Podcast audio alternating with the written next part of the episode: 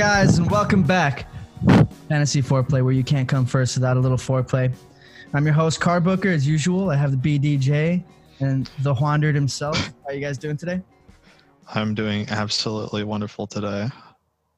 Cool. I feel the same way. so. Post-draft Honestly, excitement.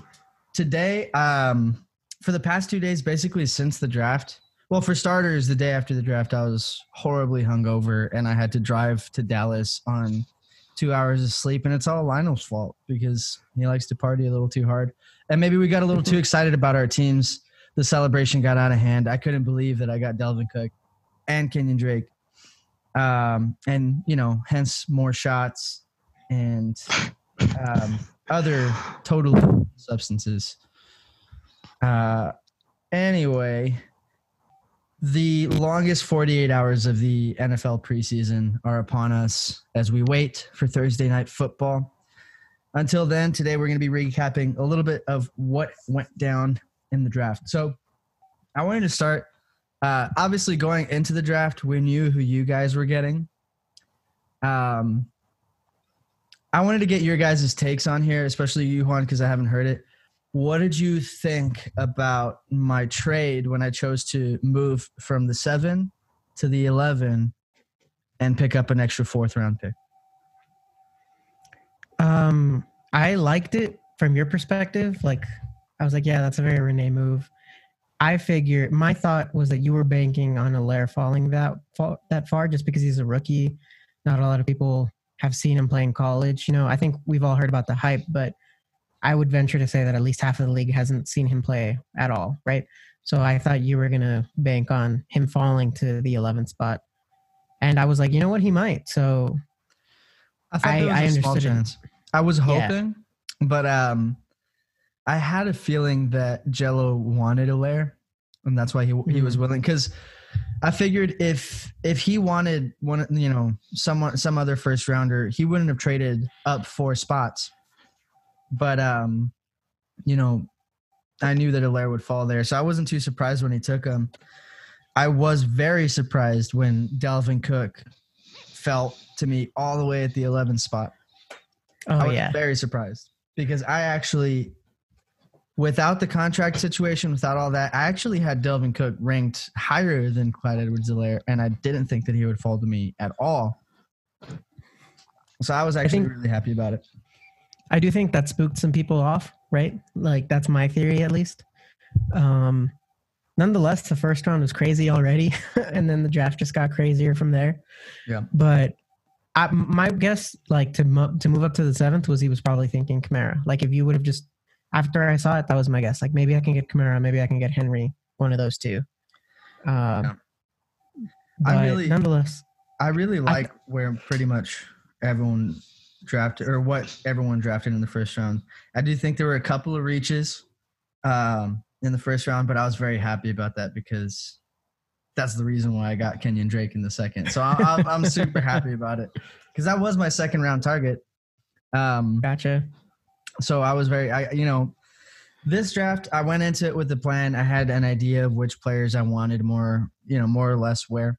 And I will say this: credit to everybody on the draft this year. You can tell people really did their homework. I got sniped at one point or another, literally by every single team, and that's not a joke. Hmm. Like at one point or another, they took my pick. And the good thing is, you know, that's why you know what we talked about last time is you have to have that plan where if your guy gets taken in a certain round, you got to have a second, a third, a fourth guy that you're willing to take there. Uh, Yeah. And I ended up getting a lot of the main players that I wanted. You know, this offseason, I harped a lot about Kenyon Drake, uh, DJ Moore, uh, Hayden Hurst, all guys that I really wanted on my squad. I'm very happy to get them. I'm happy I got Jonathan Taylor. I think, you know, most people probably thought it was a reach in the third round, but I think at the end of the season it would have been worth it, especially considering like right now because he's my third RB, I don't have to start him. You know, if if it pans out, he's my flex option in the future. Yeah. Uh, so I, you know, I like that position, but I'm gonna ask each one of you guys, who was your favorite pick from your draft and why? What do you guys want to start? um, I guess uh, Juan can go because he was in the second pick. Okay. Well, I guess the obvious answer is Saquon, but like I already knew I had Saquon, so that that I feel like outside of that, that shouldn't count. I feel like Saquon Um, and Zeke were givens, so I, I Yeah. feel like th- it's kind of a cheating answer. You guys got to answer. No, something. no, no. So I have been high on Ekeler, um, higher than both of you. I know we've we've talked about that before. And when he was there, and the, like I had literally he, I had a list of players I was willing to take per round. He was nowhere near on my second round or third round pick. Like there was no world where I fathomed he would be available. So when I had the chance to take him, I was ecstatic. I'm like that. I was so happy with that. So that's probably the one that I'm happiest with. He's a perfect running back to pair with someone like Saquon, and and let me tell you why. Ekeler has all the upside. The only thing that he might not have is uh, the carries, right? He's going to have a lot of carries, but I think his usage is probably going to be something more akin to like what Alvin Kamara gets, where it's like 80 receptions, 180 carries. You know, not something crazy on, on the ground. But the question is his efficiency, and he's shown in the past that like he can be that efficient, um, like a Kamara. I'm excited to see what uh, I can see why he fell to the end of the second. You know, he's not as people don't really see that when they see the name Ekeler. But I will tell sexy. you this: he's not sexy, but he is one of my favorite picks uh, in, in DFS this week. The Bengals, and this is just a heads up for you. I mean, you're gonna have you're gonna have you're gonna start your second pick no matter what anyway. But uh, the Bengals last year, and again, how much weight do you put on stats from last year? This offseason is very different, lots of changes or whatever. But last year, they were the worst team against the run. Uh, and, you know, with Tyrod Taylor there, with all these changes, I think they're to rely heavily on Ekeler. Um, I think he's going to have a very big week one. I think he could finish in the top five week one. So I think it's a major advantage to have him. You, that Saquon, um, Saquon Ekeler start, very solid. So I, I can see why that's your favorite pick. Lionel, who who was yours? Yeah, so uh, I had the third pick. So Ezekiel Elliott is obviously my favorite. I know anybody can say their first round pick is their favorite first round pick, but I think I have the best one. Um, so I'm just kidding. Uh, so I'd say Mark Andrews and Steph- Stefon Diggs. So five and six. Um, I like Mark Andrews, and one of the reasons is in the second round, three tight ends had already gone. so getting a tight end, I feel four or five rounds late, later that I think is top five uh, Mhm. is a top five tight end, then I'm cool with that. Like I actually I was able to get a lot more better picks like at that t- at that point. I think with the way that the draft fell, you have a very solid point because, in my opinion, Andrews, um, there's an argument to be made that he is a more reliable pick than Zach Ertz just because of the offense he's on. He's arguably the number one receiving option for his team, like Zach Ertz is also. Um, but again, it comes down to he he has more of a target share when it comes to that offense, just because it's it's him. He gets all of the medium to short um, targets from a very high powered offense. I think in the fifth round, considering that George Kittle, Zach Ertz, and Travis Kelce all went in the second round, it is Yeah, pretty that's impressive that you got Mark Andrews in the fifth. Ridiculous and Yeah. early first, like early first, like first and then first pick in the second round. Yeah. Uh, So my my personally my favorite pick. Um, I I ha- honestly I fucking I I really love my draft. I'm not gonna lie, but my favorite pick, my favorite pick is probably Adam Thielen. And the reason being is he wasn't one of the main main targets on my draft board, but I knew like the the the wide receiver that I wanted in the fourth round was DJ Moore. But there's questions around DJ Moore just because you know it's a new quarterback, new system, and I think that he's going to step into the role very nicely. I actually have him ranked as my number eight wide receiver coming into into this season. So I have him ranked ahead of Adam Thielen. But Adam Thielen is essentially Davante Adams just for the Vikings, right? With he's the only guy there. He's going to have a lot of targets. And the only reason I got Adam Thielen was because I did that trade. Um, you know, moving back, and it ended up, you know, not hurting me. So I ended up getting Dalvin Cook and Adam Thielen there. Uh, and having Adam Thielen there makes me very comfortable with my wide receiver core. Uh, I knew I wanted to leave. Uh, my goal was to leave the first three rounds with a running back, so I was kind of nervous to see which wide receivers would still be available. I was very happy to get Adam Thielen and DJ Moore as my starting wide receivers in the fourth round. That was personally my favorite pick. From you guys, I'm gonna I'm gonna say my favorite picks that you guys made. Um, Lionel, my favorite pick of yours was when you first made the pick, it was Marquise Brown in the seventh because I actually think that's a good value. I think he's a player that could seriously take a step forward. But now with the news that's coming out about Deebo that he might actually play week one, I think Oh, getting yeah. Deebo Samuel at the eleventh round uh, is a steal. What a And steal. yeah, and it's it's um it's one of those picks that was risky. You didn't know if, you know, how long it was going to be. We were talking about this last week. He fell too far. He fell way too far. I was like, no, now- like I have to. I was like. I have to. Like, no matter what I want at this point, there's nothing like that provides more value than this. Look, we talked about it last week. Um, if Deebo hadn't been injured, he would have been a fourth, fifth round pick. He would have been. He would have been up there with AJ Brown. Um, and if that is the case, because the the receiver that I actually have a question about on your team is Stefon Diggs, just because um, it's more of a rushing offense. Josh Allen's not the most accurate. He's the actually the the worst uh, at accuracy and deep passing in the NFL. So there's a little nervous. Uh, you know, I'm a little nervous about that. But getting Deebo Samuel that late um, is just such a steal in the 11. And then Juan, my favorite pick of yours was in the ninth round. Um, Diontae Johnson. I am really high on Diontae Johnson this year.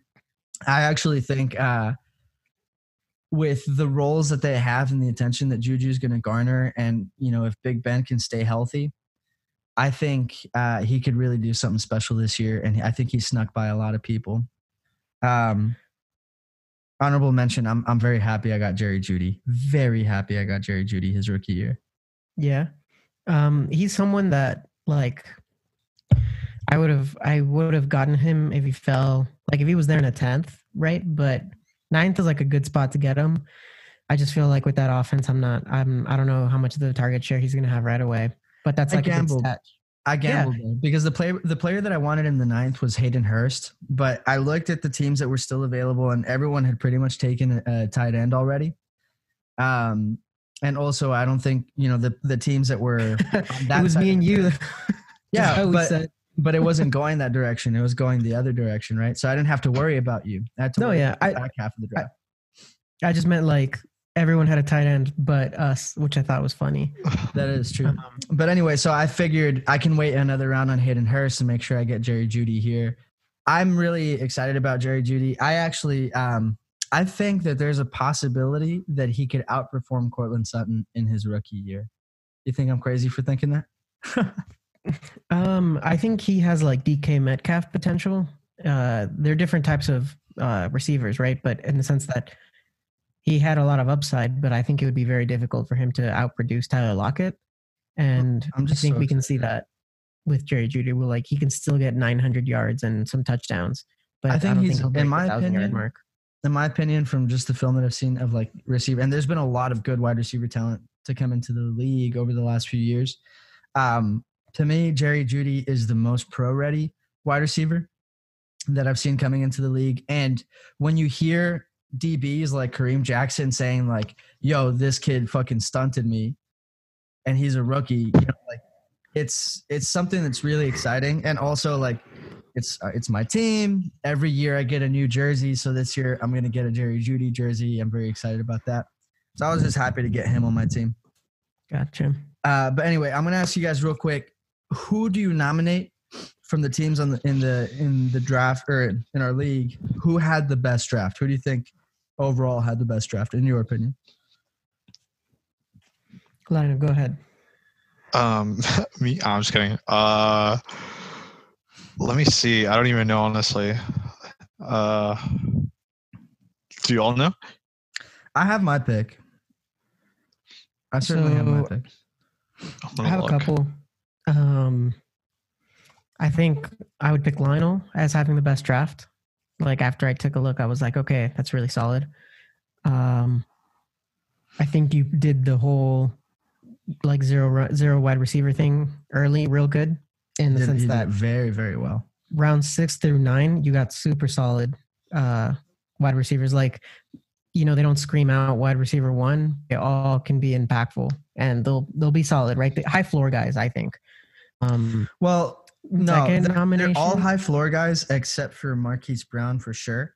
But because you have so yeah. many high floor guys, it's good to have an upside guy like Marquise Brown. So you have that balance. I definitely agree. Um, I I I loved his his draft very much. If I had to pick a second place or like another draft that I thought was really good, not necessarily second place, was uh Green Bay's Amarizes. I Mhm. liked it. Uh I think so like the fact that she got Miles Sanders in the third is amazing, Dude, right? I was so And upset. I was so upset. I was like, oh my god. David Johnson. realize- yeah. So, Green, um, Emery's draft, Green Bay's draft, um, I thought was the best one, and the reason being, she had a lot of really solid picks, but in her first three rounds, she got three first rounders. All Yeah. three of those players were going in the first round: Derrick Henry, Davante Adams, and Miles Sanders. And every professional, like in all the consensus, uh, expert consensus uh, mock drafts that I would do, all three of those guys were going in the first round. How the fuck do you leave the first three rounds with three first rounders? And how the fuck am I the one that's lucky enough to have to play her in week one? It's wild. Um, I, for example, I struggled like. So this is pretty funny. Um, I don't know if they were your main targets, Lionel, but based on what I was expecting to be there, I thought, okay, my second and third round picks are going to be Chris Con- Chris Carson and David Johnson, which were yours. like I was already set; those are my three first picks because I assumed they would both be there. And then you took Chris Carson, but once Austin Ekeler was there, I was like, I don't even care. Like I'm I'm I'm way okay with getting Austin Ekeler instead of Chris Carson.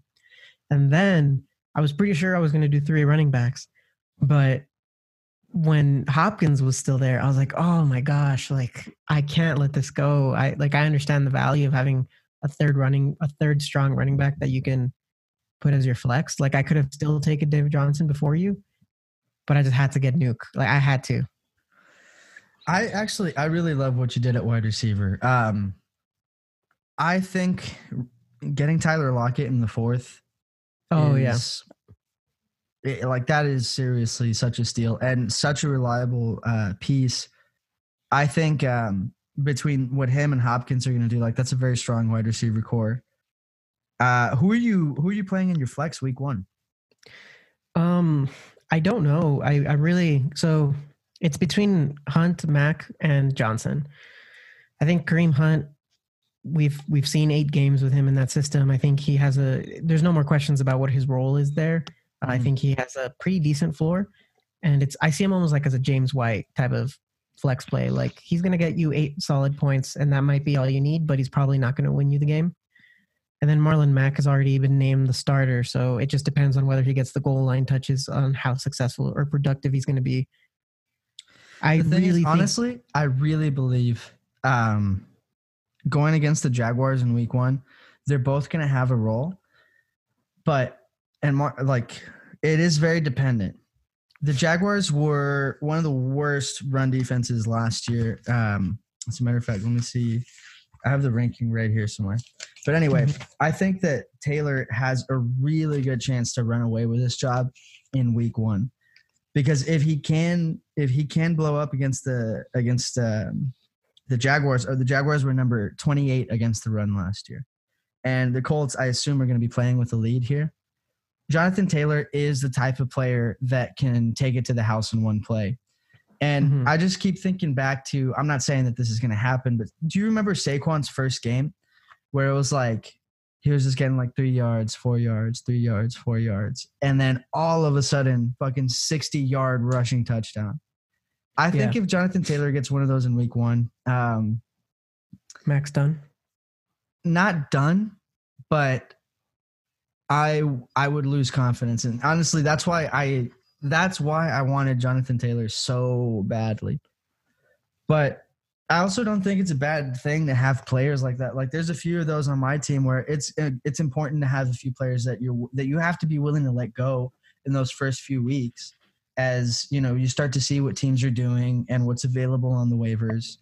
Um, I think it's really important to have players like that and to designate players like that. And quite frankly, I think it's like if that does end up happening, then I'd be happy if I were in your position because if there's a waiver player that I want to take a shot on, I think your other picks are very solid. I, I want to see what happens with Preston Williams.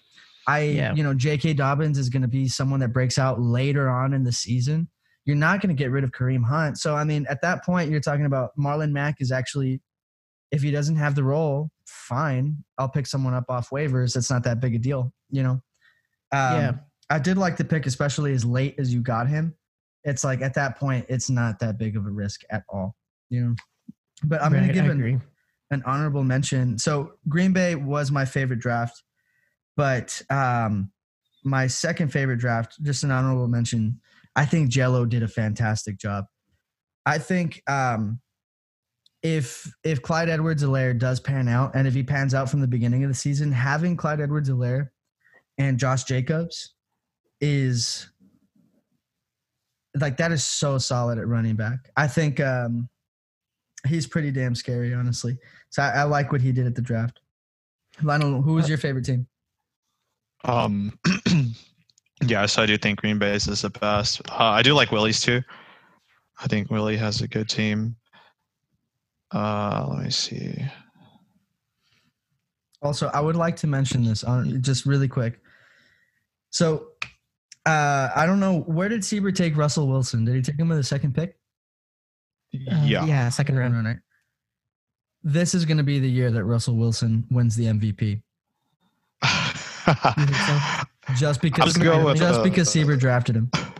Oh, I was gonna go. I was gonna go with receiver with the second one, but oh, and with yeah, with the second one, but I was like, no, like after the first four, like, like he has two really good, two great receivers. I think he has a the quarterback, Honestly, which of course is gonna get the MVP. Calvin And he Ridley, had Christian I McCaffrey. top 12 upside this year, even with Julio Jones there. I think they both, uh, every year, there's one or two teams, often two teams that have two wide receivers finish in the top 15. I think um, the Bucs definitely are going to be one of them. I think the other one's the Falcons. Um, I think getting Calvin Ridley in the fourth, Chris Godwin. Uh, honestly, fuck Seaver. I'm pissed off at his fucking draft. Fuck that shit. well, yeah, I think what's after uh, oh, go ahead, Lionel. uh, after Ridley, like uh, I don't. I don't really like his like depth, like Devin Singletary, Ronald Jones. I feel like they're more iffy Yeah. as running backs. Um, and so after Christian McCaffrey, what he's going to do for his flex and his RB two, um, Willie's team I like because uh, I mean the quarterbacks I think are good, and then Alvin Kamara and James Conner you would assume are going to get huge workloads. And so, and then from there, he just went wide receiver heavy. So he started uh, just choosing receivers, uh, and they're solid receivers, uh, but not solid wide receiver ones, but you can play around with them. Uh, um, and so I, from I, I like Willie's team too, as a second one. So something that I find interesting, or like, so when I'm going in this draft, right, my strategy was I. So the first half, I feel like I I got a a really starting a really strong uh, starting running backs and starting receivers, right, and then the bottom half, for example, was just targeting people that I think have the potential to have a lot of upside, right? Like Preston Williams was the main target in Miami, and the fact that he was going so before he got injured, the fact that he was going so late after DeVante Parker for me was like that's an easy one. Stuff like that, right? Mm. Uh, J.K. Dobbins has the potential to take over.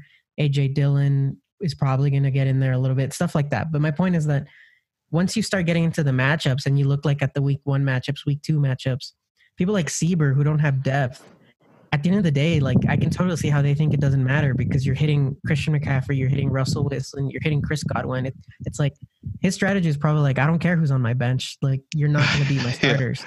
And at the end of the day, even though that's like what they tell you you shouldn't do, I kind of don't blame him. Like he's got a really strong, you know, front line essentially me- to win him the games. So- even if his flex is weak. tagging onto that argument, I actually feel like that's um, right now the weakness of my team. I'm very happy with my team, top to bottom. I um, like. There's not a player. I'm trying to figure out who I'm going to drop week one if I want to pick somebody up off the waivers. And now Mhm. I'm wondering if I'm even going to because I just love my team that much.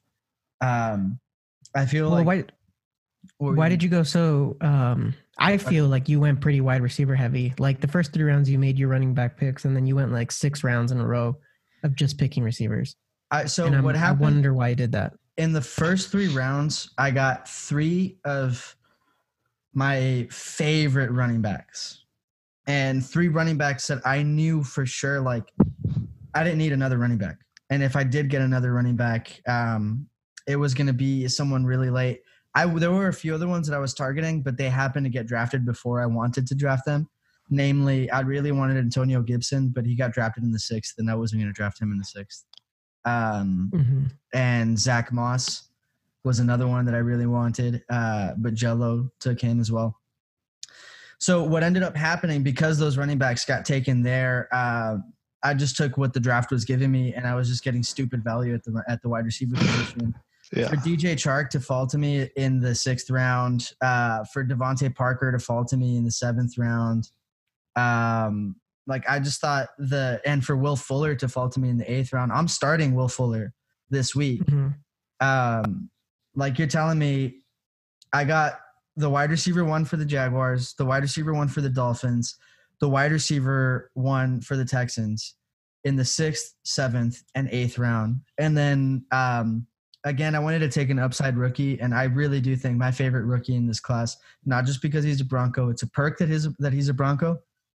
But my favorite rookie in this class is definitely Jerry Jeudy, and he's someone that I really wanted on my team this year. Um, I told Lionel the night before the draft that like I was expecting to have the most rookies because I was really high on Clyde. I was really high on Jonathan Taylor.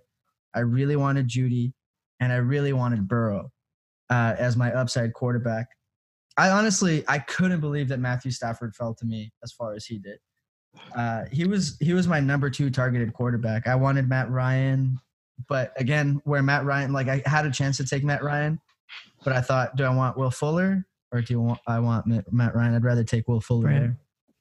But by the time Lionel- Matthew Stafford that was there, I was like, I gotta pull the trigger. And I think that's a good one. Uh, my top three uh, quarterback picks were Josh Allen, who I did get. I, I reached a little bit, but it's just because I knew he wouldn't be there by the time I picked again. Mhm. So to me, that's like not really a reach. You pick when you have the availability to get him, I guess. Cam Newton was my second, and then Matthew Stafford was my third, which is our three quarterbacks. So the way that I had them ranked was I knew I needed to take Josh Allen in the eighth, and if I didn't, I would take Cam Newton in the tenth. And then Lionel took Cam in the tenth, and I'm really happy that I took Josh Allen. I ended up pulling the trigger on Josh Allen because I wasn't set on whether I was going to wait or not. Mhm. Because if I didn't take Josh Allen and then you sniped Cam for me, I'd be so upset, like so upset. so it ended up working out, I think. I'm was he very your original pick? I feel like um the uh like the swaps that the the swap that we did, like going from round to round, I feel like it helped me out a couple rounds. I feel like that one was one of them. I told Renee he's gonna get I'm gonna take Cam Newton this round and then I'm gonna get um and then I'm gonna get uh, I already forgot the 49ers receiver. Uh, I was gonna get Deebo in the next round because I, I knew you were gonna get Cam Newton. I was like, and I pulled it. I was like, fuck yeah. Um, I and when going into the draft, I didn't like. I was like, okay, no quarterback. I didn't feel it. Like I was not feeling it, and like, and I'm, I'm not glad I didn't because I ended up getting Cam Newton like pretty late in the draft, and so. Uh, and even looking at the quarterbacks that went ahead of him, I think Cam Newton has a lot more upside at least. And uh, the reason why the Patriots are my team of the week, just because uh, I'm excited to see what the Patriots offense is going to be like. So and I, Cam Newton's on my team. I had Cam Newton was also one of my targets, but I had him lower than Matthew. Like my, I wanted, I wanted Ryan. If I didn't want, if I didn't get Ryan, then I wanted Stafford, and then I had Cam Newton. And the reason being that his upside is higher than Matt Ryan and Matthew Stafford, without question. But his floor is also way lower. Um, Yeah. Especially considering, like, I don't think this is like with the receiving core that he has, he's going to have to do a lot of work to to make this team, you know, a high powered offense. And I don't know if that's what they're going to be necessarily because I don't know if that's what they have to be. You know, this is a team that with the right game plan and and under the right circumstances can keep the game low scoring and um, can rely on one of their 37 running backs to you know take a shit ton of carries. I think I agree with you that he's a total upside pick, but I was nervous about that. I would I um I was targeting him in the 11th, 10th, 11th round as well. but again, you know, uh, once I was there, uh, I seeing that Matthew Stafford was still there and Cam Newton, I decided I'm just going to take whichever one of these two falls to me. Uh, So when Lionel told me I'm taking Cam, I thought, all right, cool. I can wait on Matthew Stafford. I took Hayden Hurst instead. Um, I was able to take a few players that I wanted instead of that. And I'm really happy with the quarterback position because um, I really, I've told you guys, I'm very high on Joe Burrow this year.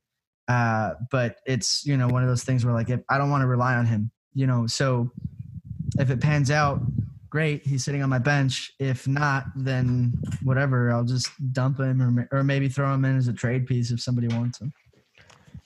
Um, I, I do disagree a little bit with you on your analysis of Cam because I think that the only question is injury, right? And that's probably something that I guess what I'm saying is that Cam, when he's not injured, hasn't ever been bad at fantasy, right? Like he's been as high as the like the best quarterback in, in the league, or you know, he he bottoms out at top ten, which is mm-hmm. like still reasonable. And I think that he'll have a high floor and he'll only become useless once he's injured. And if he's injured, then Lionel at that point knows, okay, I got to start streaming. So I don't think he'll run into an issue where it's like, damn, should I play Cam because he might throw up a dud? Like I don't. No. I think the, No, no, no, the running aspect is gonna. He offers he offers uh, a solid floor, definitely, just because of the rushing. But um, there's just I guess all I'm saying. I believe in Cam. That's why I had him as my third quarterback. I was willing to go Mhm. in with him as, uh, at the beginning of the season.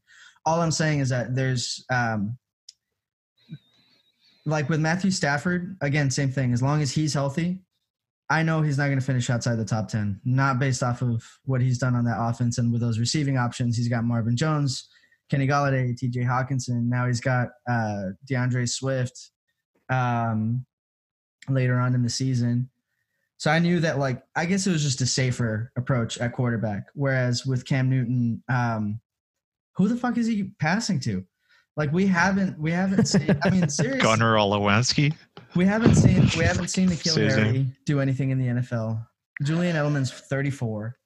Uh, their two tight ends they just drafted this year. They just got rid of Mohamed Sanu, who, by the way, they traded a second round pick for. Talk about a whiff. So, who are the weapons there? James White? Like, that's it. It's like Edelman and James White. And um,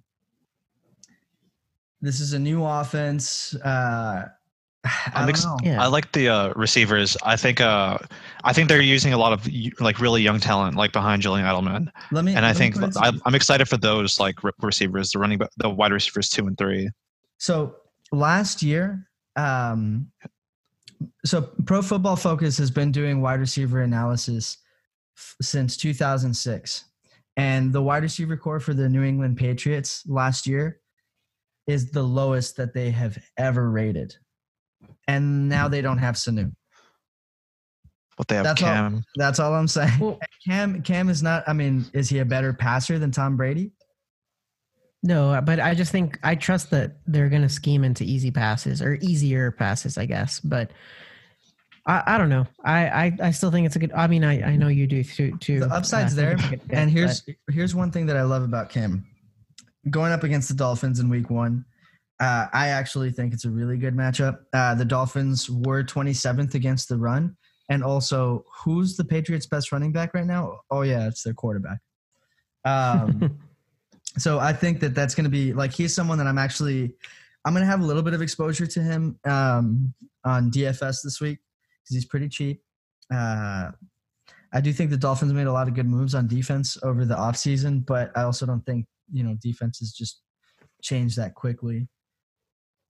Uh, the, also, interestingly enough, I know you're gonna get you're gonna get into that matchup a little bit more, Lionel, but um, they're uh, they're one of the higher pace of play combinations on the slate this week. So I think that that game could render a lot of opportunities. One thing about that game is I don't know where those opportunities are going to go, but I know that Cam Newton's going to have a role in that game. So I think uh, week one he's he's a very he's a very solid start. How do you guys feel about your guys' week one? Uh, our matchups. Yeah, Let's see. I had because I had pulled it up. Um, Lionel, if you're ready, you can go ahead. Uh, I think mine is a little tough. I'm playing uh, Eric, and but I'm pretty excited about my team. I think, uh, It's always hard going against Lamar, though. yeah, It's always hard going against Lamar. That's so nerve wracking. yeah. So I feel like it's a tough week one matchup, but uh, we'll see. I think I Um, can go ahead and pull this off. I think uh, I have a little bit of that with Deshaun Watson simply because I feel like it's going to be a shootout, uh, similar to the playoff game, but probably closer. Um, so th- I think there's a good chance he puts up 40 like Deshaun Watson does, scores like five touchdowns, runs in a couple or something. And if that David happens, Johnson. then it'll be really tough. Mhm. Um, but other than that, I do like the fact that Danny, I'm hitting Danny, um, his second running back is Chris Thompson, and we still don't know what that. I don't think his he wasn't named the starter, right? Um, He's a So- sneaky play. He's not named the starter, the starter on their depth chart, but their depth chart isn't made by the coach. Like it's just made by the PR team. There's a report about that because right now I can't remember who. Like just so that you guys know, you know who's uh, listed as the starting tight end for the Coy, for the Cowboys on their depth chart. Take a wild guess. Dallas. I don't know. No, uh, Jason. Win- I'm just kidding. No, Yeah. I don't know. Jason Witten. Yeah? still No listed way. as Their starting tight end on their depth. Was he with the Falcons? He's with the Raiders. Yeah, wow, that's crazy. So that's a, when I see things like that, I don't pay attention to it so much. I think without question, Chris Thompson has been getting all the work with the ones. He's going to be starting, and he's not the type of running back that's going to be getting carries anyway. He's the type of running back that's going to be getting receptions. I think he's a serious. He's seriously a very sneaky play. He was one of my Yeah. main targets. Um, he went a lot higher than I would have liked it to take him, but uh, I was upset to see Danny go after him because I thought he would be a value. Um, I thought he would slip, but he didn't slip. Uh, yeah, I I think he's a sneaky play, very sneaky play, and I, I wouldn't count him out at all. I think Chris Thompson could put up 15 easy in week one. Well, and that's where I don't, I guess, I feel a little bit of confidence because we don't know what that's going to look like, right? So he's typically just been the pass catching back and he's excelled in that, right? If he Mhm. starts also taking the carries as well, like if he becomes, if he week one is a three down back, then oh, oh crap, like I'm He's pretty not worried. a three down back, but what if he has like, okay, what if he's on pace for 160 carries and 70 receptions? which if is like really solid, right? I'm just great. talking It's great. I'm just talking week one, right? Like where Yeah. we don't know what his role is yet. So that makes me feel a little bit okay. Um, I'm a little worried the fact that Hopkins is still listed as questionable. Obviously, you know, they're like all indications are he's going to play and he's like good to go. But if that hamstring starts bothering him, they might not use him all that much week one. So that worries me a little bit. what worries me more I'm- about Hop is um, the matchup. Yeah, that's fair. It, it's a tough matchup, but um, I think Kyler Murray can move around enough that you know he'll still get away some passes, get off some passes. But I really think it's going to come down to my flex play, and I don't know who I'm playing yet. Like Danny's set on like Tyler Boyd, which I think is a great flex play. Yeah. Um, I don't think know which a lot one of I'm good going to put options. in. Honestly, I'm having the same problem with my flex, but it made it a little bit easier seeing who I was going up against. I'm pretty. Right now, if I had to place a bet, I would say I'm starting this this season 0 and 1, which is fine because I've started literally the last four seasons in this league 0 and 1. So I'm not too. I'm, I really don't have a problem. You can't predict like week one. Some of it's luck. Some of you don't know what's going to happen. So you just play your best players and hope that it goes right. Yeah. Um, So I'm not too concerned if I start 0 and 1. But I with the roster I'm going up against, it made it easy for me to decide to play Will Fuller because basically I feel like looking at who I'm playing, I need him to score like 30 points before he tears his ACL in order for me to win. Yeah, yeah, you're yeah you're just going for the upside play, thinking Yeah. otherwise, no matter what, I'm going to take the L. Dude, I'm going So- up against Miles Sanders, Derrick Henry, Davante Adams, Amari Cooper, and Robert Woods. Oh, and Evan Engram. And and That's tough. fucking uh Brees against Brady. And she's starting the Eagles defense, who by the way have the Redskins in week one. What the fuck? Yeah, that's a tough one. I mean, I'm telling you, that's a strong team. It's a fucking Um, terrifying team.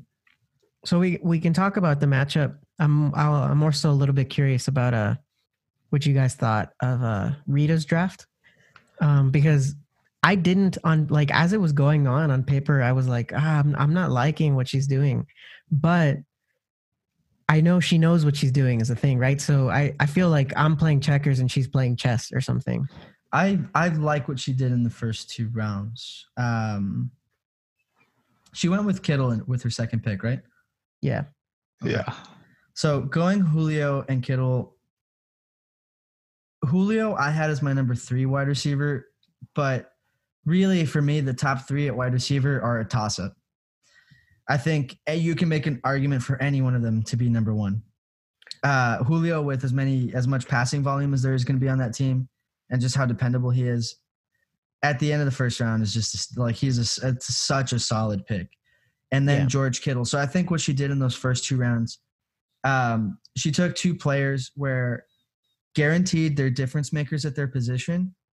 And again, with any player, barring injury, um, these two players are not going to fuck up your draft no matter what. There's no world where, again, unless they go down to injury, there's no world where Julio Jones or Kittle ever hurts your draft. Mhm. Um, what she did with her running backs, I also found very interesting. Um, I love the Mark Ingram pick because he's a total value pick, and at the turn, you do have to look for that value. And he's still the starting running back for the Ravens, and until you know someone says otherwise, he's there. I also really uh, and actually the pick that made me the most angry out of the entire draft was her pick of Antonio Gibson because um, he was one of the rookies that I was extremely, extremely high on.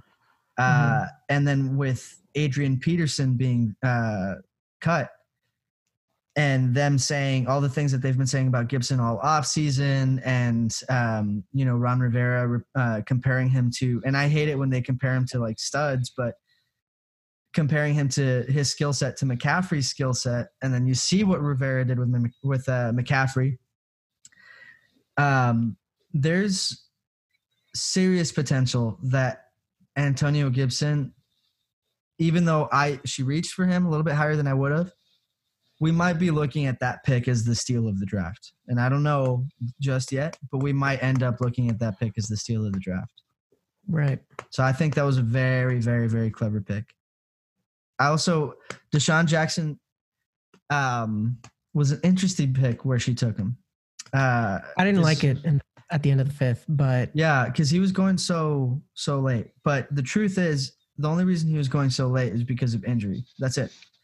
Um, If because of the situation that he's in, if he stays healthy, where she drafted him is an appropriate place. Uh, I'm playing him. He's my, and we'll talk about that. Well, I don't know if you're going to join me tomorrow, Juan, but I'm going to do a, a little DFS uh, podcast. And uh, just over the info that I went eh, or that I did, DeSean Jackson is my lock of the week. I'm playing him in more lineups than I think any other player this week, which um, I think is going to be a little bit chalky just because last year in week one, he went for 180 and two touchdowns. And so, and he played against the Redskins. And this year, week one, they're playing against the Redskins again, you know, and he's healthy.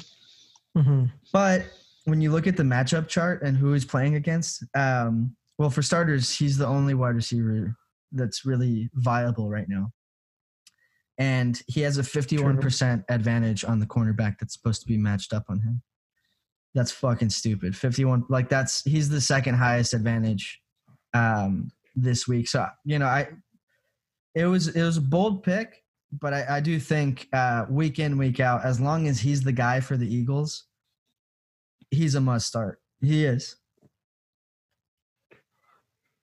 Yeah, I Fair think uh, I think the DeSean Jackson uh, pick was a little strange. I felt like a couple of more reaches, um, but at the same time, when are you going to pick again? uh, I thought the Kittle uh, pick was maybe a little bit of a reach, and the DeSean Jackson pick just because I mean later on when the Eagles receivers do start to return, um, you reach this far for this receiver that you'd want as a solid running back too um, throughout the course of the season at least, and um, and so I, I felt like a couple of those picks were, were are reaches, and for the rookies too. I know with Ruggs, I felt like maybe that was a little bit of a reach just because you don't know how he's going to play with uh, the Raiders, um, and she has him as a flex right now, And so uh, those are iffy receivers I'd have as and and long term, like throughout the season.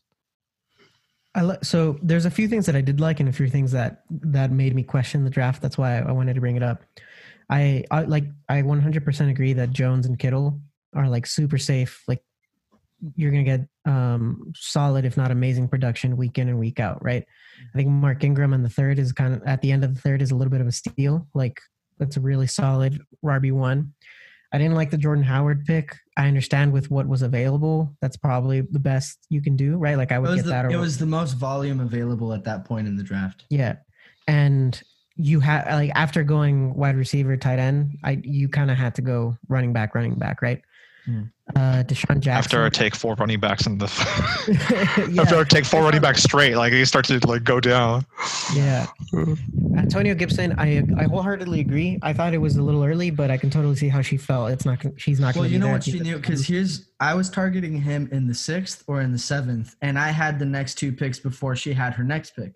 Yep. Guaranteed, I would have gotten DJ Chark. No one would have taken a sixth or seventh on Antonio Gibson, and then I would have gotten him in the seventh. So her getting him where she did was smart because he wouldn't have come back to her. He wouldn't have. Yeah, that's So what, and that's what she was probably banking on. If you look The at pick her that I really- picks- yeah, if you ahead. look at her picks, uh, when you're at, at the turn, you have to understand there's 22 picks before your next pick. Yeah, Everyone else picks twice before your next pick. So you do have to reach for your guys a little bit more than maybe you'd like. But if you really like somebody and you're willing to take a shot on them like that, you, you know you You gotta have to. Yeah, you gotta respect. the pick I really liked was Marvin Jones. I thought that was Yeah. really good. fantastic That sounds pick. As a matter of fact, I think I think he's a great week one start. Um, not to give anybody any, you know, that's my personal opinion. I don't know who she's putting in her flex, but I think he's a fantastic week one start. Henry Ruggs.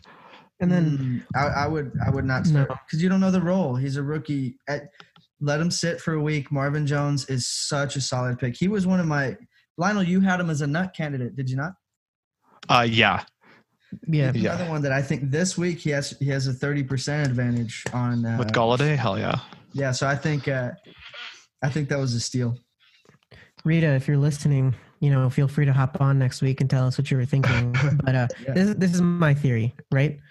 Um, I really like the Slayton pick as well, and then she only has four running backs. I'm thinking that she went like with receivers with really high upside to target trades later on, right? Based on where she was in the draft. So I wouldn't be surprised if she's willing to go one and two in the first three rounds, but get guys on her bench that people are going to need or like want to trade for, and then get some value running backs in in return, something like that. Because she's pretty solid all around. I just think that she might want to upgrade her running back position. Um, and she has really good upside uh, receivers that are probably going to pan out. I think so too. I think it's I, I you know I think it's interesting what she's doing. I, right now, uh the thing is, you know, at this point in the season, you just never know what's going to happen. You never know what's going to happen, and everyone's teams always look good at the beginning of the season. And Yeah. you know, even those those picks that you know every year you look back, and some of them you think at, at the draft were questionable. You know, in a few weeks, you know, things change a lot. The information that's available is just every round's going to have its busts and every round's going to have its values, you know. So I'm interested to see how everything pans out. But um let's move on to uh some actual football talk. I am I am so excited for the Texans game this Thursday and I'm really happy that I drafted uh I didn't even realize that I that I have um, Fairbairn, the kicker for for the Texans. Like I just drafted whatever kicker was available. I literally didn't even look at my phone when I was drafting the kicker. I just hit kicker. How little I care about the position. I just know like I have to start one. All right, fine. Uh, and actually, I'm really excited. I got Fairbairn. Um, I think you know it's a good offense to have a kicker for. But um, dude, I am so hyped for Will Fuller this week. I'm so hyped for Will Fuller this week. Who do you guys have uh, winning the game? I do have the Chiefs. I have Um, the Chiefs also. I feel like I've... you. Oh, well, go, go ahead, Lionel. Oh my bad. Uh, I think it's going to be the Texans. Um, uh, for my flex, I didn't know whether to put Marquise Brown or Brandin Cooks just because I think it's going to be a high scoring game. And after the Saints game, uh, the Texans' first game last year, I'm hesitant not to put Brandin Cooks in there. But uh, oh, Just Marquise Brown against the Browns, I don't know. Uh, Which way are you leaning? I think Marquise Brown just just because of David Johnson, and so I think David Johnson's going to get touches in there. Not just that, but um, you know, you just with receivers moving teams, I always like to see their situation before I I count on them. You know, Marquise Brown. True. Don't forget, last year he did all that he did. He did it with a you know recovering from a Lisfranc injury. That's something that tends to linger for a year. He's coming into this year healthy. Um, 180 pounds. yeah, and I mean that's a high-powered offense. You know, I think all he needs, all he needs is one play to make your entire week. And um, you know, I think he has a pretty solid advantage against the Browns. He has so with his cornerback matchup, he has a 23% advantage, and he's got him beat uh, by speed by like I think the cornerback has a four six speed. Marquise Brown runs like well, they never clocked him at the combine, but he's like He's got to run like a four four. no, he runs a four three at least. But there's been like you know how there there's always like hype, you know, oh he supposedly ran this much at you know like a private whatever. The rumors are four two, but um four three at least. You know, so I think he has an advantage. I would play Marquise Brown in that matchup. Lionel, I feel like the best one of the best plays week one is going to be David Johnson. It's going to be a high powered, um, fast scoring game. He catches the ball, and you know for a fact that um, oh, what's your coach's name? I totally forgot. I'm blanking. Bill O'Brien. Yeah, you know for a fact that Bill Or O'Brien is going to make that trade work. Yeah. Like he's going to run David Johnson into the ground. Yeah, he has to. To He's prove that it was like worth a it. fucking idiot. Everybody was like laughing at him. Yeah, so David Johnson like, has to prove it too. They were like laughing at him too, like because they No, but minus injury, like he still had it, right? It's not like he's lost it. He's yeah, it's but just pro- injury prone. like, he saw people making fun of him, like because Yeah. he they were like, oh, you got you, they fucked up by picking you, you know. So let's I, go, I David. can see him having 28 points. I think that's like the the player to look for in that Thursday night game. I Yeah. think um David. the reason why the reason why I have um the Chiefs winning, I think you guys are right. I think it's going to be a high scoring game. I think it's going to be a very exciting game. I think it's a perfect game to kick off the season with, especially this season. Uh, you have the number one paid quarterback in the NFL playing the number two paid quarterback in the NFL. That's pretty exciting, right? Um, but just to hit a couple of um, points here, I know you guys are talking about David Johnson. And uh, last year, most of the season, the Chiefs were very susceptible to the running back, very susceptible to pass catching running backs, which is obviously David Johnson's skill set. Um, the only thing is that was most of the season, but the last three games of the season, they were ranked number nine against the running back. And in the postseason, they got really good against the running back. And that defense really did change as you know as the season went on it went from one of the worst defenses in the league to really one of the best defenses in the league um, i think where the texans oddly enough i think there's going to be productivity from the from the running backs i don't think david johnson scores a touchdown i think i think you're going to see um, I think you're gonna five for see a couple Fuller. of- I think you're going to see, yeah, the flying V, Will Fuller.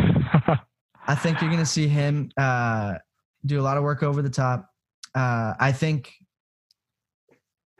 one of Brandin Cooks or Randall Cobb is randomly going to get uh, a lot of productivity. The only thing is, I don't know which one it's going to be because one runs in the slot and the other one runs out deep. But I think uh, Fells, oddly enough, is a sneaky uh, streaming option this week because it's going to be a high powered game. It's going to be a lot of scoring in this game.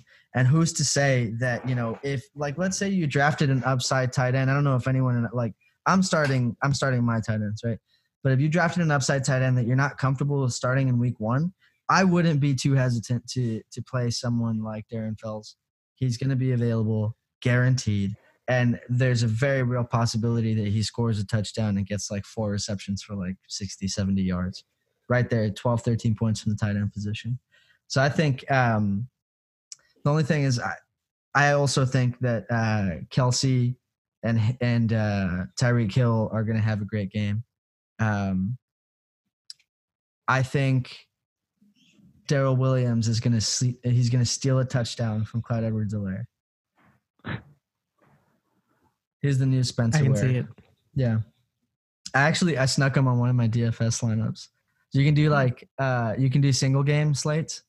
And so it's a lot more difficult to put all the stars in in uh, one lineup because you can only play five players.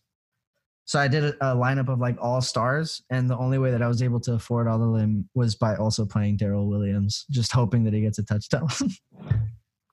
he might. I could see him stealing one.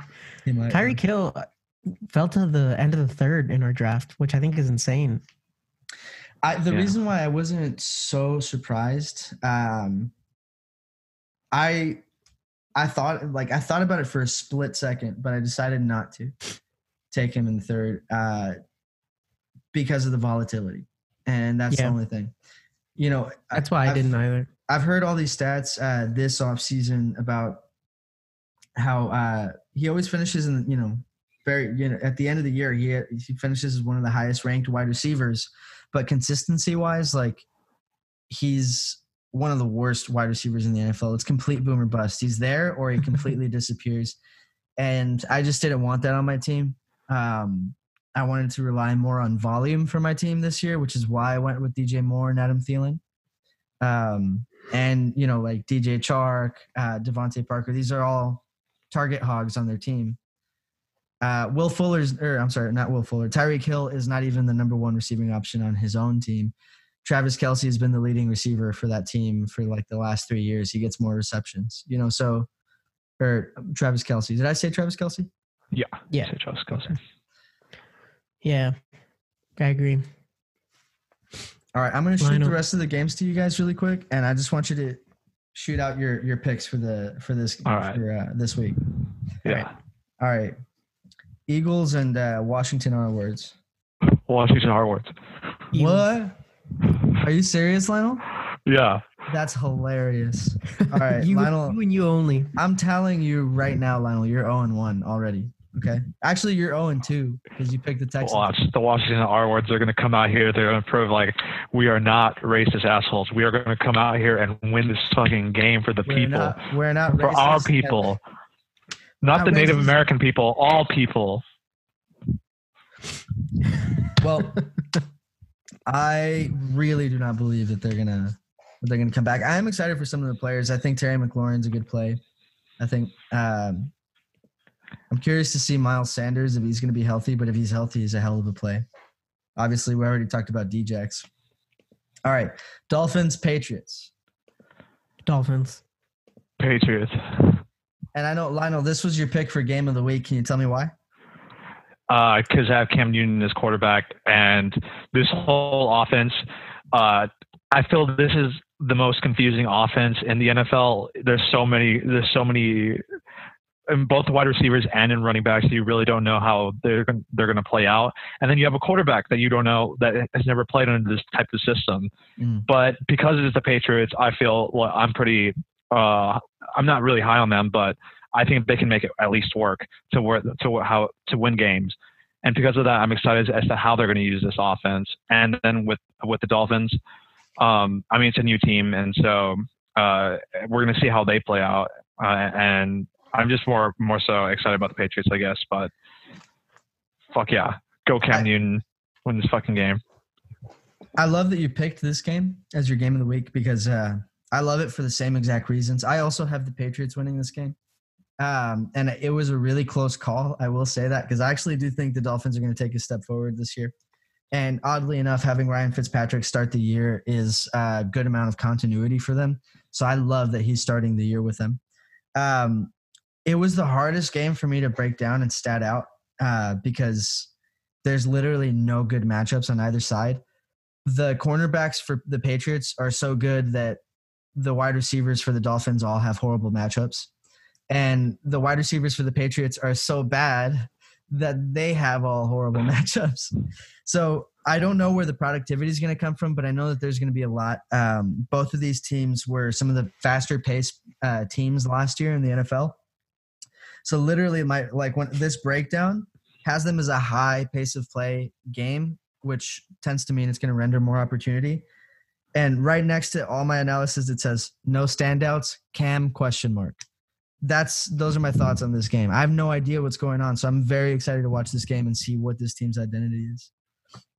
Yeah, this game for me is appointment television. Like this is this is the morning game to watch. Yeah.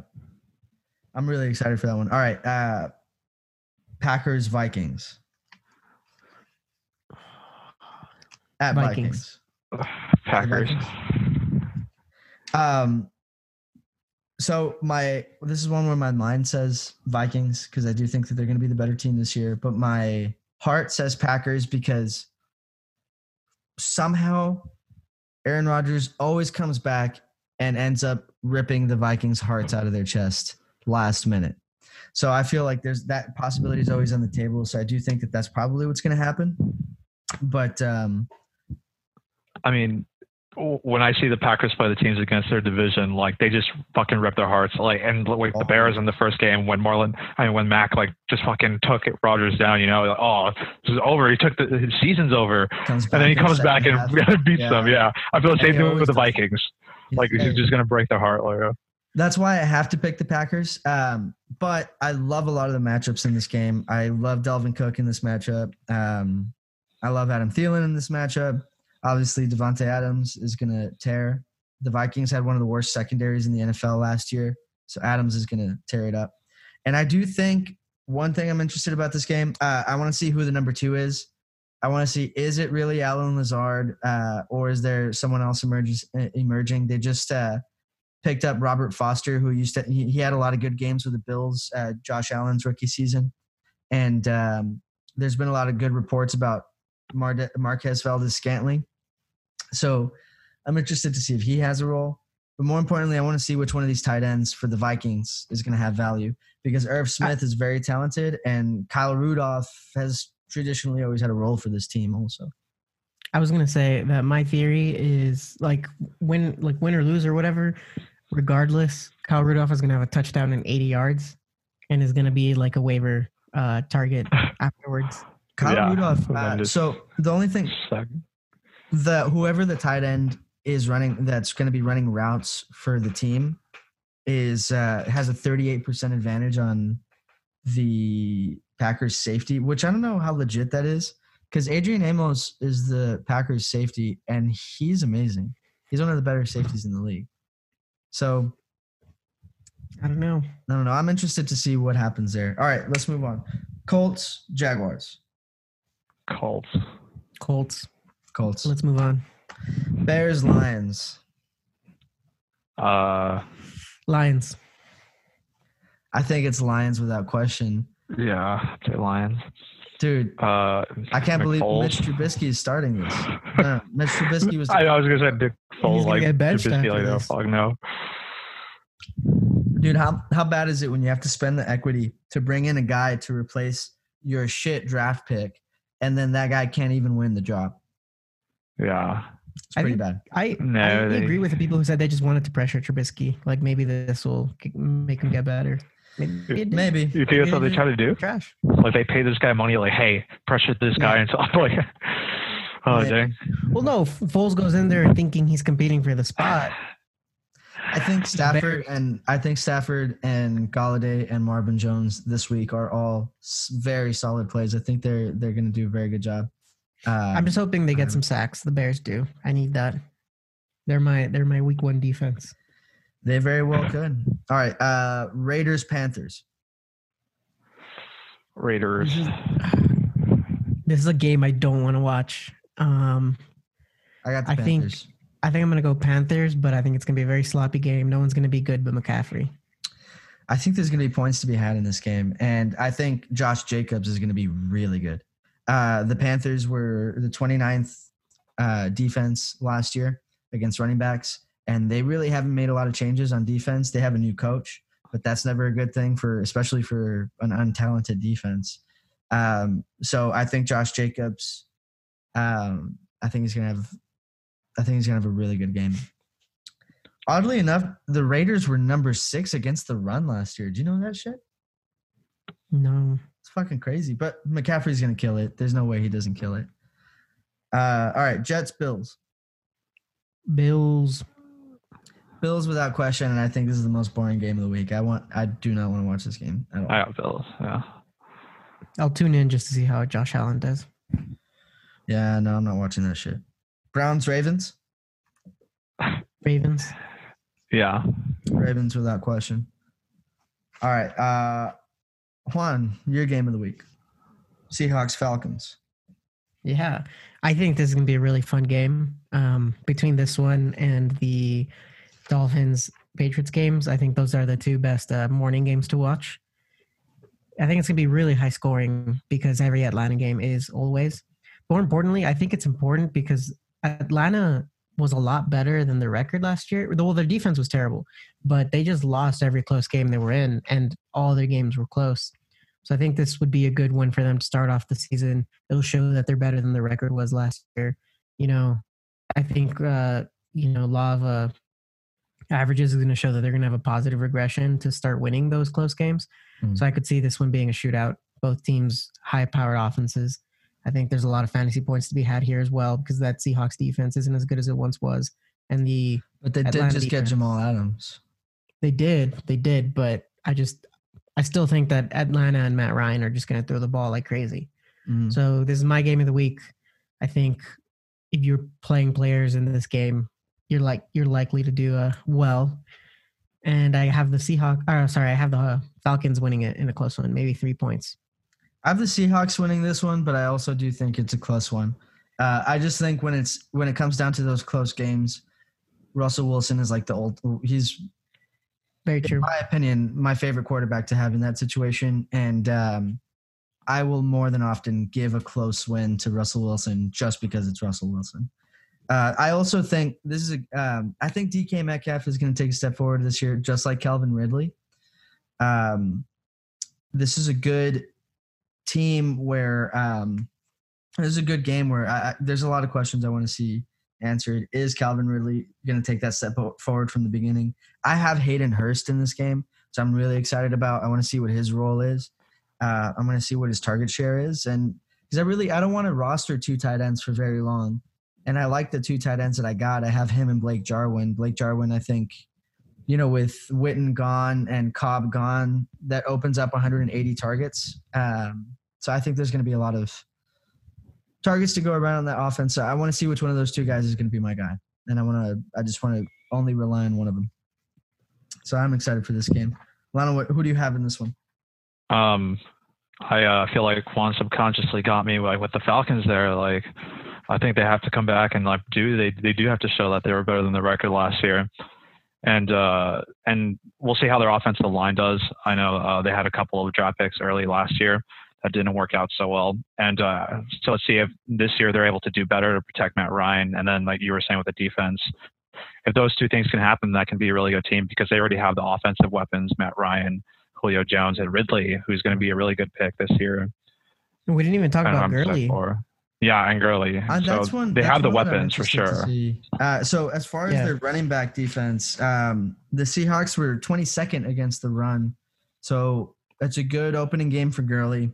Falcons were 15th against the run, so middle of the pack. Uh, but just with what I, I think the Seahawks are definitely going to play with the lead for most of the game, which I think bodes well for Chris Carson. Um, and I think if it does come down to that fourth quarter, I wouldn't be surprised if the Falcons took it over and uh, had a comeback win. Especially again with the weapons, there's just so many great weapons. True. Um, all right, let's move on to the next one. Uh, Chargers are playing at Cincinnati. Who you got? Chargers. I have the Chargers as well. Cincinnati. This is one game that I do want to watch. I think the Chargers are going to win for sure. Uh, I, I just think they have the better defense, and I'm going to take the better defense against a rookie quarterback. Uh, game one without any preseason, just as high as I am on on Burrow, he's a hold, right? Like I'm not expecting him to destroy on week one. Now, if he does, then I'll be very excited. I'll be very happy. But um, yeah, I- I, just think the Chargers have a great defense. And Well- it'll be a growing pains game. I think. Like uh, I think a so lot of mistakes. Score some touchdowns, but he'll throw a couple picks. So there's a lot of Uh, players that on the Bengals that I'm very high on, but I just don't love the matchup week one. I agree. My, my boy Joe Mix gonna bring him to the win. Joe Mixon has a shot. You know, I mean, the the Chargers were 18th against the run, but the reason why I love Ekeler again, Cincinnati was dead last against the run last year. They were historically bad against the run, and uh, you already know um, Ekeler's going to have the receiving work. One thing that I am interested to see here, and my projection is that this he, one of these two is going to be one of the waiver pickups uh, after week one. It's either going to be Josh Kelley or Justin Jackson. They drafted Josh Kelley this year, and Justin Jackson was there already. But someone's going to take a bunch of those carries, just like Melvin Gordon did last year. And I'm interested to see who that is. Um, I don't know if I necessarily want that for my team. Like, I don't know if I if I would want to st- spend FAAB on that. But uh, I I do think that that's someone that's probably going to be targeted after week one. All right, uh, Cardinals 49ers. 49ers. Uh, I I have the Cardinals. I think um, I'm, I'm really excited. It's a good joke, Juan. That's insane. I do. So, a couple reasons. I think there's going to be a little bit of Super Bowl hangover. Um, I think it's real, right? And then you know the wide receiver injuries that are that uh the Niners have been dealing with might be a problem, but I think that it'll be more of a shootout than we think. Like if if the Cardinals start scoring pretty easily, I think the Niners let it fly a little bit more. So And this- I, This game, I agree with you. I think it could be a lot more high scoring than people anticipate. but uh just it's not that the cardinals are a better team i just see them like taking this one stealing this one Yeah, last year those two matchups um, were very high scoring, and I know that those were actually Jimmy Garoppolo's best two weeks of the season. I think he's a perfect week one streamer. If you're not sure who to play at the quarterback position this week, um, even without the wide receiver options, I think he's still going to get it done. You have to remember the Cardinals were historically bad against the tight end last year, and they're going up against George Kittle in week one. I'm also what a great uh, play yeah, I'm really excited for um to see who's gonna. For starters, I want to see if Deebo is gonna play, and if he is gonna play, is he at full health? Um, I want to see who else emerges on the wide receiver corps. But I really do think that uh, Kenyan Drake's going to have a good game. I think the defense for the 49ers, their biggest strength is their cornerbacks and their secondary and their pass rush. Um, but last year, there if they had a weakness, they're the only place that they ranked cl- even close to middle of the pack on defense was against the run, and they were 12th against the run. So I mean, that says a lot about this defense, right? But Kenyan Drake uh, tore them up last year. I think he could be a sneaky play. I think they're going to have to rely on Drake um, with the cornerback matchups that are there. So I'm, I'm super excited to see this game. I, I think it's going to be a high scoring one. All right, Bucs at Saints. saints I uh, say Saints. I say Saints. So here's a better question for this one. I have the Saints as well, but who's going to be the highest fantasy scoring wide receiver in this game? Will it be Michael gonna say- Thomas, Mike Evans, or Chris Godwin? uh, i'm gonna go with michael thomas Chris Godwin. I'll take Mike Evans. mike evans is a Alvin Kamara. pick. He's just yeah, Mike Evans is a Jared sleeper Cook. pick. Because you know if, if Mike Evans has one of his big games, there's no way that the other two even come close. that's true All he's right, good for one of those 40 pointers for sure. Yeah. Cowboys, Rams. And I'm boys. we them boys I'm boys. um i want to See. not pick the Cowboys. I want to pick the Rams. But I think with I I'm afraid that the uncertainty of the depth chart in with the running backs is going to matter. Like I'm afraid that none of them are going to produce really well. it's looking s- like we Malcolm won't Brown's going to be the week one starter. which is kind of sad. like Last year, okay. Do you him. remember what he did uh, in week one of last year? I don't. Oh, he Malcolm- stole he stole Malcolm Gurley's Brown had- touchdowns. He had two. That's what he did. touchdowns. He He had he like took- two he- carries and like two touchdowns. He was like Solid. Yeah, he had like he had like three Solid game. carries and two of them were touchdowns. Yeah. Uh, I His this is my this is my game of the week. Um, I think this this game is going to have the most uh, the most productivity, the most opportunity for scoring. Uh, for starters, the Cowboys last year were the second fastest paced team. Meanwhile, uh, the Rams were the fourth fastest paced team and it reflects in their pass attempts. Both of these teams, you know, were some of the most high-powered offenses in the NFL last year. So I think with when you have that combination of two teams playing each other like that, it just renders more opportunity. Then you take a look at both of these teams have very high-powered receiving cores. I'm really excited to see what Michael Gallup's going to do and uh, CeeDee Lamb because you know Jalen Ramsey's going to be on Amari Cooper, and Amari Cooper, as good as he is, is the type of wide receiver to get shut down by a good cornerback. So that Yeah. opens it up for Michael Gallup and it opens it up for uh, CeeDee Lamb. I think the MVP of this game is going to be Zeke. Um, if the Rams had, you know, well, the Rams had a number of weaknesses last year, but they were 19th against the run. And uh, I think this is the type of game where, where Zeke definitely is going to, I think for sure he's going to finish top three on the week. Um, and he could easily finish number one on week one. Uh, Robert Woods and Cooper Kupp are two of my favorite picks this week. Uh, primarily Robert Woods. I think he's going to have a, a great week. What sucks about this game is there's a lot of players in this game that I really like, but because it's uh, it's not in the morning slate, I can't I can't play it on DFS. I can't play any of these players, so it pisses me off so bad. But this is the one that I think is going to really blow up. Uh, Tyler Mhm. Tyler Higbee, I think, is uh, a good play this week. He has a 22% advantage on on his matchup.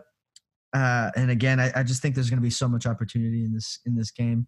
I don't think the running backs are going to do a lot for the Rams in this game. I think they're going to have to do a lot of what they did last year, relying on short passes. Uh, maybe use Robert Woods in the running game. I think you're going to see a lot of Tyler Higbee, and I wouldn't be surprised um, if Cooper Kupp also had a touchdown um, against against the Cowboys. But I, I really love this game. I also think, obviously, Dak Prescott's a start. I think Goff could be a sneaky start this week. I can see that. Um, so real quick, Tyler Higbee went for 111, 111 yards on 12 receptions against the Cowboys last year. Now, I'm not saying he's going to replicate that, but that makes me very excited for the potential. I also will say, okay, last year, the only thing why I'm, the only reason why I'm hesitant to the more that I looked at, at Tyler Higbee this offseason, the only reason I was hesitant as the offseason went on. No, that too. But if you pace out what Tyler Higbee did at the end of the season last year for a full season, he would have broken literally every tight end record in the history of the NFL. Every single one. It's unsustainable. It's unsustainable. There's no way. Tyler Higbee's good. Don't get me wrong, and this system's great. But is he the greatest tight end of all time? No way. No, but if he can play like Zach Ertz, then I think he's going to have value this week. This week for sure. I think um, he's definitely a very solid play. I'm excited to see what he does this week. He's one of my value picks in DFS as well. Um, all right, moving on. Steelers, Giants, Steelers. Steelers. Steelers.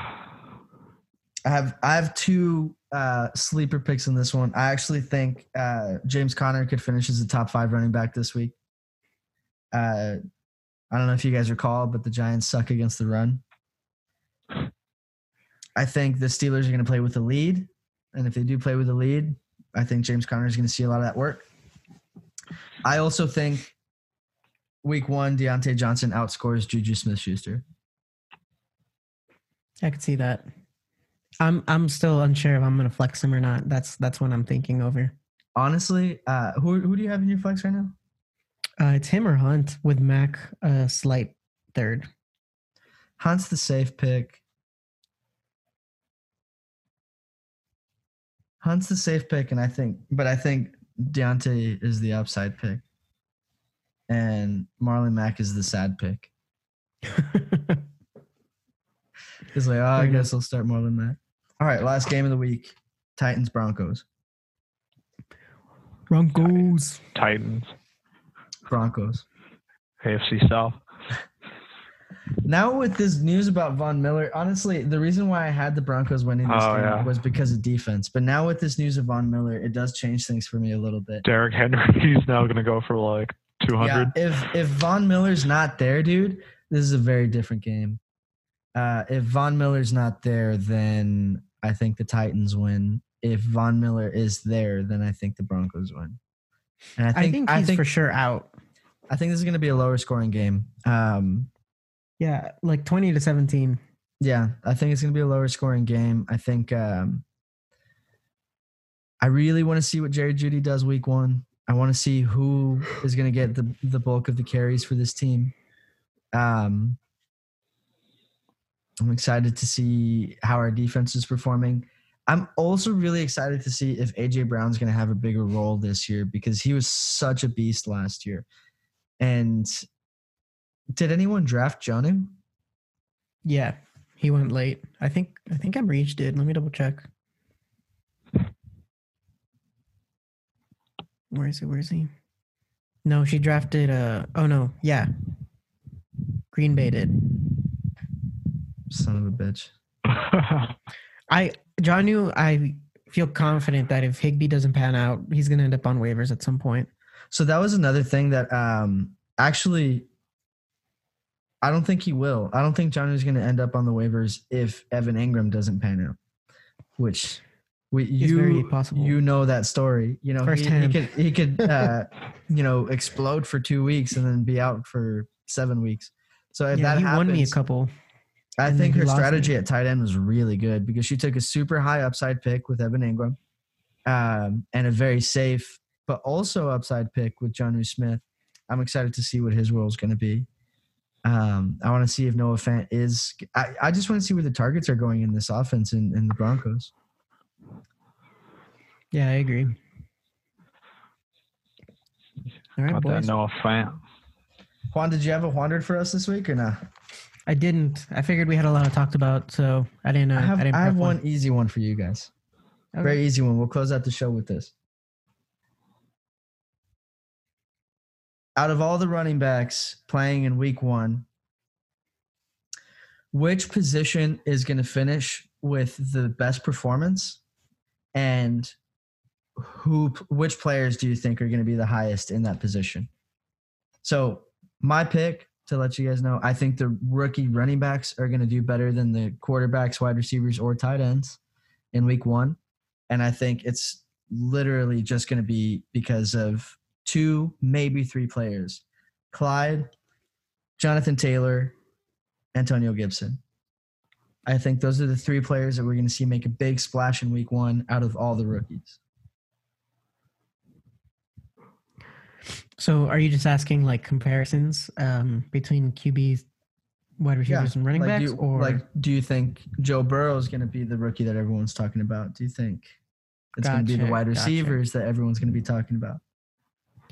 Um, I, I I I have to agree with you just because wide receivers usually don't pan out and have great games week But some one. of them have really good matchups. Like there's a world where Henry Ruggs against the Carolina Panthers, you know, has a, a runaway touchdown. You know, there's a world where CeeDee Lamb in a game where there's going to be a lot of opportunity gets a touchdown. You know, But how how many are starting week one though? Right, like Jerry Jeudy, CeeDee Lamb, Henry Ruggs. I don't Ryan know Edwards. another. He's that's another Raiders one. Hmm. Uh, Michael Pittman for the Colts. Oh, you think? Uh, He's a sneaky Okay. upside pick. They drafted him ahead of Jonathan Taylor in the second round. fair You know, enough. so there's enough. there's a lot of opportunity there, I think, as well.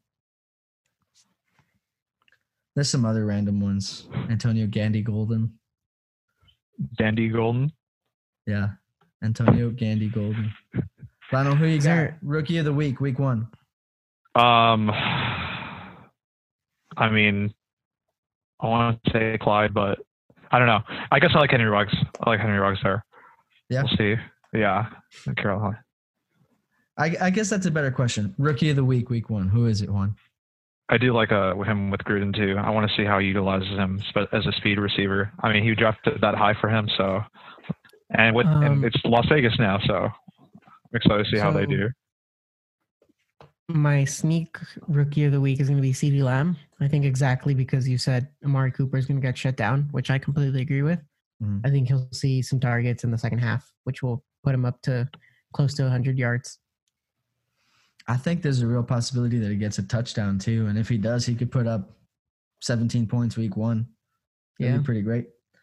Um, I like that pick. I think Jonathan Taylor is the rookie of week one. I really think he's not going to take over. Like that's why I'm considering Marlon Mack, but you're scaring me. I just think he's so talented, and people forget just the level of talent that he is coming into. He's catching, he's not on Saquon's level, but rushing, he's on Saquon's level, dude. He's that good as a rusher. And behind that old line, against one of the worst rushing defenses in the league, a team that you assume is going to be playing with a lead, I just think all those things together, all it takes is for Jonathan Taylor to get one big run, and then he's the hot hand, and they're going to run the hot hand. So I think there's a real Yeah. opportunity for him to. Uh, my concern is like I really was battling like, do I start Jonathan Taylor and take the risk? But I decided again because I'm playing Amarige, I have to go with the highest possible upside, and to me, that's Will Fuller. Um, it's more risky because I also think it's the highest possibility that he completely doesn't show up or he gets injured on the first play. Um, but whatever, I'm, I'm going with it, and we'll see how the strategy works. But what's what's nice is that I will know if I'm going to lose or win my matchup by Thursday night, so that'll be exciting. Uh, also, so even a sneakier pick, I think, would be not because I don't think he's going to have a workload week one, right? But there's a very strong possibility that AJ Dillon steals two touchdowns from like the two yard line from Aaron Jones. I'm interested to see that role as well because honestly, um, two there's there's three reasons. The first reason, you know, I just with all the changes that they've made, I don't know if they're going to just give the ball to Aaron Jones like last year. And the other two reasons are AJ Dillon's thighs. Yep, okay. agreed. Yeah. That one picture put him on my Uh, draft board. I, Yeah. I didn't think after I saw Saquon, I didn't think that thighs could be bigger than that. And then I saw AJ Dillon's, I was like, what the fuck is Yeah. that creature? Like this is a genetically modified human being. GMH. Yeah. It could be That's some. Gattaca shit. Yeah. All right, fellas. You got any final words for the pod today? Uh, Zeke is going to get me that championship. Um, I have two solid running backs. I have a flex. Those two running backs and that flex, I can play every single week. I don't have to worry about what the fuck I'm doing every single week. Set receiver wise, okay, uh, might want to play around with it, but you know what? My team as a whole is fucking solid. I'm gonna kick your ass every single week without with minor tweaks. Don't ask me fucking trades because you're not getting shit from me. This is how fucking good I'm gonna be fucking doing. Thank you. Thank you for thank you for giving me the championship this year. Thank you. Thank you all. Okay. Can't believe we have football already. Yeah. That's, I mean, again, what a difference between your two guys' responses. Lionel, you are really something else. You are really something else. All right. Thank you guys for listening. Uh, good luck this week. Good luck on your week one matchups. And uh, thank God football's back. Fuck yeah. Peace. Football.